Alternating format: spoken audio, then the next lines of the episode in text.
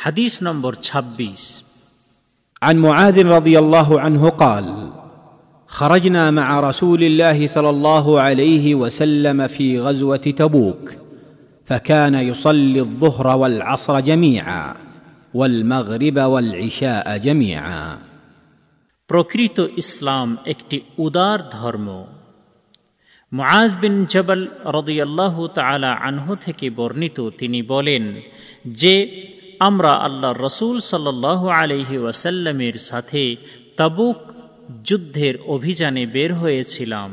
তাই সেই অভিযানে আল্লাহ রসুল সাল্লাহ আলহি ওয়াসাল্লাম জোহর ও আসরের নামাজ একত্রিত করে পড়তেন এবং মাগরিব ও এশার নামাজও একত্রিত করে পড়তেন। শাহেহ মুসলিম হাদিস নম্বর বাহান্ন হাইফেন বন্ধনের মধ্যে সাতশো ছয়। এই হাদিস বর্ণনাকারী সাহাবির পরিচয়। মুআজ বিন জবল বিন আমর বিন আউস, আবু আব্দুর রহমান আল আনসারি রদুয়াল্লাহ আন তিনি সাহাবিগণের মধ্যে মর্যাদা সম্পন্ন ছিলেন। আকাবার বেআত অনুষ্ঠান, বদরের যুদ্ধ এবং আল্লাহ রসুল সাল্লাহ আলহি ওয়াসাল্লামের সাথে সমস্ত যুদ্ধে তিনি যোগদান করেন। তিনি যখন ইসলাম ধর্ম গ্রহণ করেন, তখন তার বয়স ছিল মাত্র আঠারো বছর। তিনি সাহাবিগণের মধ্যে শরীয়তের হালাল হারাম সম্পর্কে ছিলেন অধিক জ্ঞানের আধার। হাদিস গ্রন্থে তার কাছ থেকে বর্ণিত একশো সাতান্নটি হাদিস পাওয়া যায়।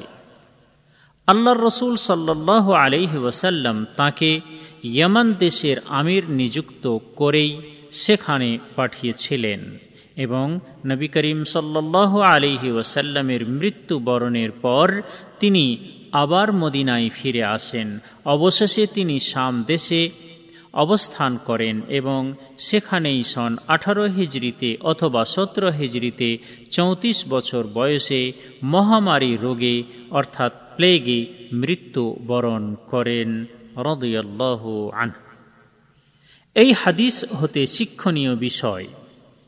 এক, এই হাদিসটির দ্বারা প্রমাণিত হয় যে জোহর ও আসরের নামাজ এবং মাগরিব ও এশার নামাজ অগ্রিম এবং বিলম্বের সহিত একত্রিত করে পড়া বৈধ বা জায়েজ। দুই, প্রকৃত ইসলাম ধর্ম একটি সহজ উদার ধর্ম। তাই এই ধর্মে কোনো প্রকারের জটিলতা বা অসুবিধা এবং কষ্টের বিষয় নেই। এই জন্য প্রকৃত ইসলাম ধর্মে কতকগুলি নামাজ একত্রিত করে পড়ার বিধান এসেছে। তিন এই হাদিসটির মধ্যে এবং আল্লাহর বাণী